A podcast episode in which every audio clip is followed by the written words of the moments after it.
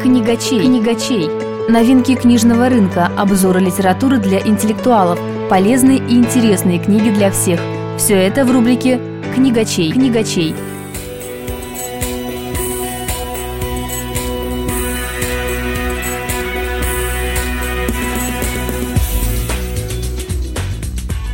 Добрый день, вы слушаете передачу «Книгачей». У микрофона Елена Яковлева. Сегодня мы говорим, как обычно, о литературных новинках, об авторах и самых интересных книгах. В конце года принято подводить итоги, и сегодня мы поговорим о литературных премиях и о самых ярких авторах. У нас в гостях специалист отдела социокультурного развития Псковской областной научной библиотеки Антонина Голубева. Здравствуйте. Здравствуйте. Мы уже встречались в прошлой передаче, говорили о двух литературных премиях «Русский букер» и «Национальный бестселлер». Сегодня мы продолжаем подводить итоги. Одна из самых интересных – это премия «Большая книга». Пожалуйста, познакомьте нас с романами, которые были представлены на эту премию. Прежде всего, несколько слов я хочу сказать о самой премии. Национальная литературная премия «Большая книга», в отличие от других премий, например, в отличие от «Нацбеста», ориентирована в большей степени не на поиск и открытие новых имен, а на признание уже имеющихся литературных заслуг.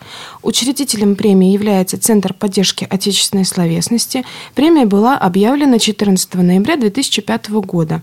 А в этом году в шорт-лист премии вошло 9 произведений, и, как отметил председатель жюри Андрей Арьев, все романы объединены одной темой, почти осязаемым наличием в мире зла. Как мне кажется, что эти романы не столько о зле, да, как таковом, а сколько о нашей истории, о судьбе человека в переломные моменты истории. Это книги о 20 веке. Здесь очень остро звучит тема лагеря, религиозно-исторические мотивы и предчувствие скорой смены не только исторической, но и литературной парадигмы. Как правило, большая книга награждает победителей в трех номинациях плюс приз зрительских симпатий. А в этом году первое место жюри присудило Захару Прилепину за роман «Обитель», вторая премия досталась Владимиру Сорокину и роману «Тулурия», и третьим стал Владимир Шаров с романом «Возвращение в Египет». Приз зрительских симпатий заслужила Светлана Алексеевич и ее роман «Время секонд-хенд». О какой книге вы бы хотели сказать особо? Отметить какую? Безусловно, все заслуживают внимания, но мне бы хотелось остановиться на Владимире Сорокине и его романе «Телурия».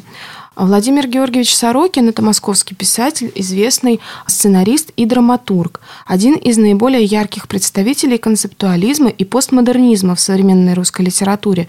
Так уж сложилось, что Сорокин стал не просто главным литературным концептуалистом современности, но и своеобразной отдушиной для тех читателей, которые хотят глубже понять происходящие в нашей стране социальные и политические изменения – тем не менее, назвать Владимира Сорокина исключительно социально-политическим автором ни в коем случае нельзя, поскольку он прежде всего художник, писатель, и не случайно критики называют его великим писателем земли русской. Конечно, в первую очередь потому, что он обозначает самые животрепещущие вопросы общества и культуры – его новый роман «Телурия» — это очередной постмодернистский опыт. В каком-то смысле это роман, подводящий итоги очередного этапа в его творчестве. Его личный опус, главный труд последней пятилетки, куда он вложил множество своих сокровенных мыслей о судьбе России — и по сравнению с этим романом, его предыдущие книги «День опричника», «Сахарный Кремль» и «Метель» — это своеобразные крупинки, вкладывающиеся одна в другую и в конечном счете образующие цельную и осмысленную книгу. «Наш роман «Телурия», Итак, почему же телурия и о чем, собственно, эта книга? И что же такое телурия? И что же такое, да, телурия? В этом романе Владимир Сорокин предрекает России и Европе эпоху нового средневековья.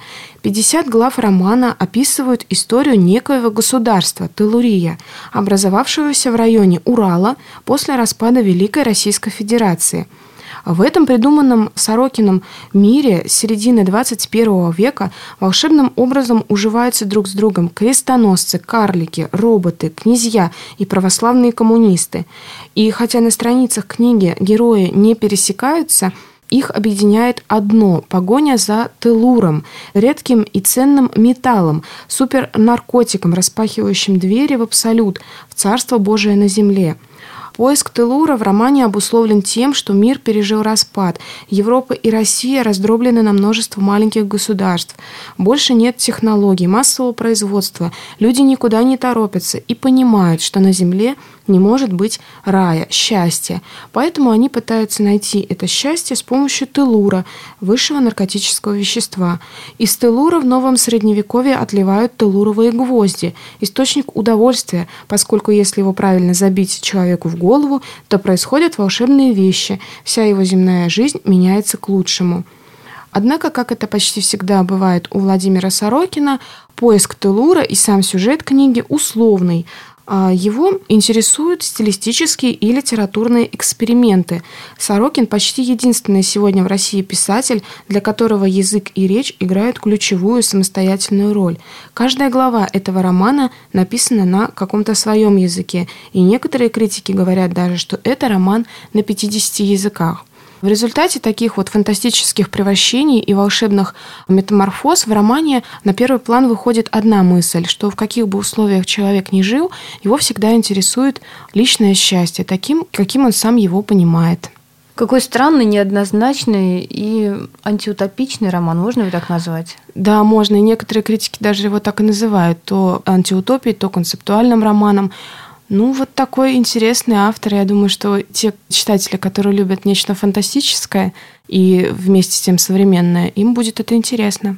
Ну, в свете последних событий на стране даже странна такая фантастика, она страшна, наверное. Да, и причем в этой книге Владимир Сорокин предрекает России перемены, то есть как mm-hmm. исторические, так и литературные.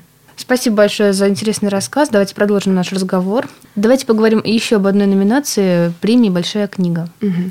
В «Большой книге» есть номинация «Народное голосование». В этом году в народном голосовании победил роман «Время секонд-хенд» Светланы Алексеевич. Эта книга – это документальный роман и завершающая пятая книга ее знаменитого художественно-документального цикла «Голоса утопии». Светлана Алексеевич автор не новый.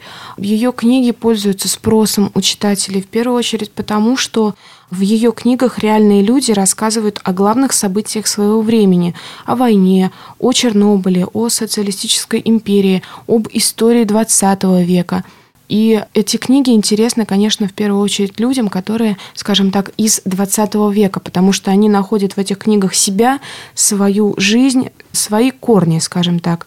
О своих книгах Алексеевич говорит так. «Я не пишу сухую, голую историю факта, события. Я пишу историю чувств. Я складываю мир своих книг из тысяч голосов, судеб, кусочков нашего быта и бытия. В этом романе «Время секонд-хенд» Светлана Алексеевич показывает отдельный человеческий тип – Homo советикус. Одни считают, что это трагический персонаж, другие называют его совком. Автор говорит так «Мне кажется, я знаю этого человека, он мне хорошо знаком, я рядом с ним бок о бок прожила много лет, он – это я, это мои знакомые, друзья и родители». Таким образом, в этом романе Светлана Алексеевич показывает нам советских людей, советское прошлое и говорит о том, что прошлое все время не позади, а впереди нас. И это действительно так, потому что человек, не знающий историю, не делающий выводов, обречен совершать ошибки как личного, так и общечеловеческого масштаба. Спасибо большое. Я надеюсь, наши радиослушатели запомнили два романа, которым уделили особое внимание в этом году. Роман Владимира Сорокина «Телурия» и роман Светланы Алексеевич «Время секонд-хенд». Обратите внимание на эти книги. Надеемся, что они придутся вам по вкусу. Спасибо большое за интересный разговор. Надеюсь, чаще видеть вас в нашей студии уже в будущем году. Безусловно, мы поздравляем всех читателей с наступающим Новым годом. Следующий год у нас объявлен годом литературы, поэтому мы надеемся, что мероприятия, которые организует наш наша библиотека будут интересны читателям. Мы запланировали очень много различных мероприятий, как просветительских, так и детских, потому что вот детское звено у нас будет особо освещено в следующем году. Летом мы планируем проводить детские лагеря. Ждем всех желающих с наступающим вас Новым годом. Прежде всего желаем вам здоровья и творческих успехов в следующем году. Спасибо большое, Антонина. Я напомню, у нас в студии была специалист отдела социокультурного развития Псковской областной научной библиотеки Антонина Голубева. Вы слушали передачу передачу «Книгачей». С вами была Елена Яковлева. До новых встреч! Книгачей. Книгачей.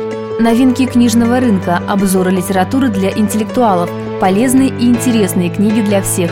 Все это в рубрике «Книгачей». Книгачей.